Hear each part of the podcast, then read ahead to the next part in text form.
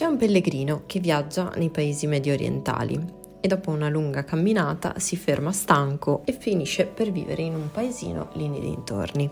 Dopo un po' che vive lì, sente la necessità di tagliarsi i capelli, quindi inizia a chiedere delle informazioni in giro e scopre che nel suo villaggio ci sono ben due parrucchieri. Quindi, prima di scegliere da chi andare, guarda e fa quella che viene definita una valutazione empirica, basata quindi sulla sua esperienza. Va dal primo che è perfetto, il negozio è pulito, è in ordine. Il parrucchiere si presenta molto bene, pulito con un taglio perfetto. Il pellegrino quindi chiede il prezzo il parrucchiere gli dà la cifra. Va poi dal secondo, entra e il negozio è totalmente incasinato, con i capelli spettinati e fatti malissimo, la barba incolta. Il pellegrino chiede comunque il prezzo ed è identico a quello di prima. Di pancia. Da chi andreste? Andremo tutti dal primo, giusto? Ma se sono gli unici due parrucchieri del villaggio, chi glieli ha fatti i capelli al primo e al secondo? Ebbene sì, quindi in realtà chi fa bene i capelli è quello che li ha tutti spettinati e viceversa. Questo è un esempio di come la prima impressione può essere totalmente fuorviante rispetto alla realtà.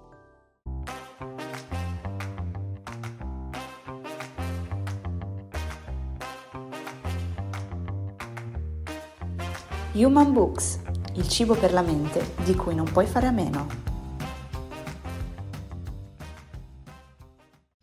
Io mi chiamo Elisa, sono psicologa e mi occupo della gestione delle persone in Profexa e vi voglio parlare oggi di questo libro, Il peso delle apparenze, perché la prima impressione è quella che conta, di Stefano Bartoli e Lara 27, entrambi psicologi e docenti presso il Centro di Terapia Strategica di Arezzo.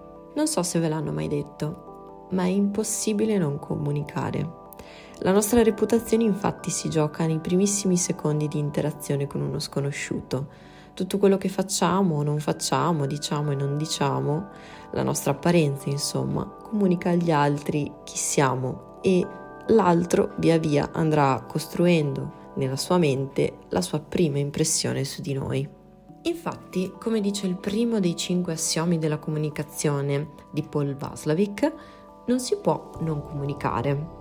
Eh, tutte quelle che sono le nostre azioni e i nostri comportamenti sono da considerarsi comunicazione e tutta la comunicazione, anche il contesto in cui eh, si attua, influenza il comportamento personale. La sfida degli autori nella stesura di questo libro è stata quella di dare un certo rigore al tema delle apparenze che molto spesso viene inflazionato, sfattando anzitutto tutta una serie di falsi miti. Il primo, il più famoso, il più grande, è quello secondo il quale possono esistere delle ricette eh, o dei diktat assoluti e validi per tutti su come fare una buona prima impressione. Il testo infatti analizza da un punto di vista antropologico ma anche scientifico quelli che sono i sensi primari che vengono attivati nel processo di percezione della realtà circostante, come ad esempio quando conosciamo una nuova persona. L'80% dell'emotività infatti viene trasmessa dal senso della vista, anzitutto, unito poi eh, al tono della voce. Ci sono poi tutti uh, un'altra serie di elementi paralinguistici, come ad esempio i sorrisi, la mimica facciale, la prossemica, che volendo possono essere allenati con esercizi quotidiani per ovviamente migliorare la nostra prima impressione e la nostra interazione con le persone. Nella seconda parte del libro eh, vengono trattati una serie di argomenti legati al mondo della prima impressione, con dei punti di vista innovativi. Si parla infatti di stereotipi, di autoinganni, di profezie e soprattutto di pregiudizi. I pregiudizi possono essere considerati dei nemici acerrimi delle nostre relazioni, ma la vera sfida è quella di imparare a gestirli e utilizzarli come degli alleati, come delle risorse proprio perché non possiamo eliminarli del tutto e nemmeno è utile perché ci fungono da sentinelle, da radar, possiamo in qualche modo tenerli dentro come se fossero dei sottotitoli di un film visto in lingua straniera.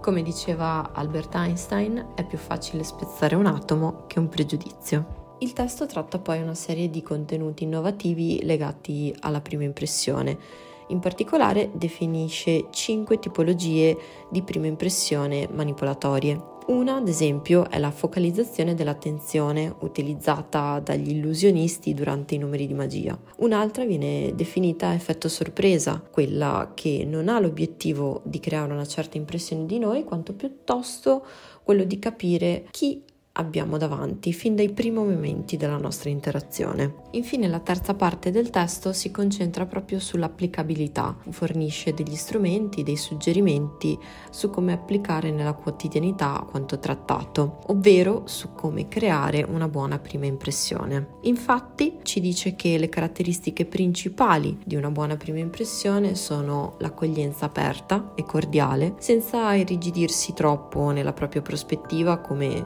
se dessimo per scontato che sia la migliore e soprattutto osservare l'altro con curiosità. La curiosità è quella qualità per eccellenza che caratterizza i grandi personaggi della storia, tutti dotati di un grande carisma, perché la curiosità dimostra il desiderio a conoscere e l'incentivo a sperimentare sempre di più. Il modo più efficace che abbiamo per allenare questa qualità quindi è quello di lavorare sulle abilità persuasive. Il testo eh, si conclude proprio trattando questo argomento nell'ultimo capitolo che spiega come suscitare delle emozioni da un punto di vista del marketing attraverso la comunicazione persuasiva. Ci dice infatti che anche oggi moltissimi brand eh, utilizzano questo tipo di comunicazione per generare nelle persone un'impressione indelebile e spingerle quindi all'acquisto. Ma allora esiste un buon modo per fare una prima impressione?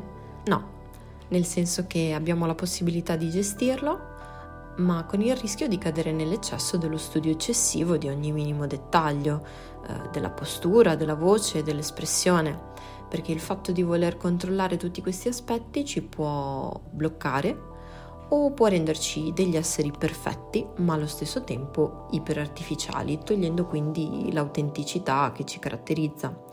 Se infatti da un lato mh, conquistare una buona prima impressione e quindi ottenere una buona reputazione è una questione cruciale eh, quando conosciamo una nuova persona, dall'altra parte è ancora di più fondamentale eh, migliorare le proprie capacità tecniche, comunicative e relazionali. Del resto noi ci avviciniamo all'altro da un lato per quello che ci può dare, mostrare, insegnare, ma dall'altro possiamo rimanere in questa relazione o interazione con l'altro solo se anche lui ha dei difetti perché se non avesse dei difetti sarebbe irraggiungibile e per questo noi saremmo costantemente sconfitti e insoddisfatti.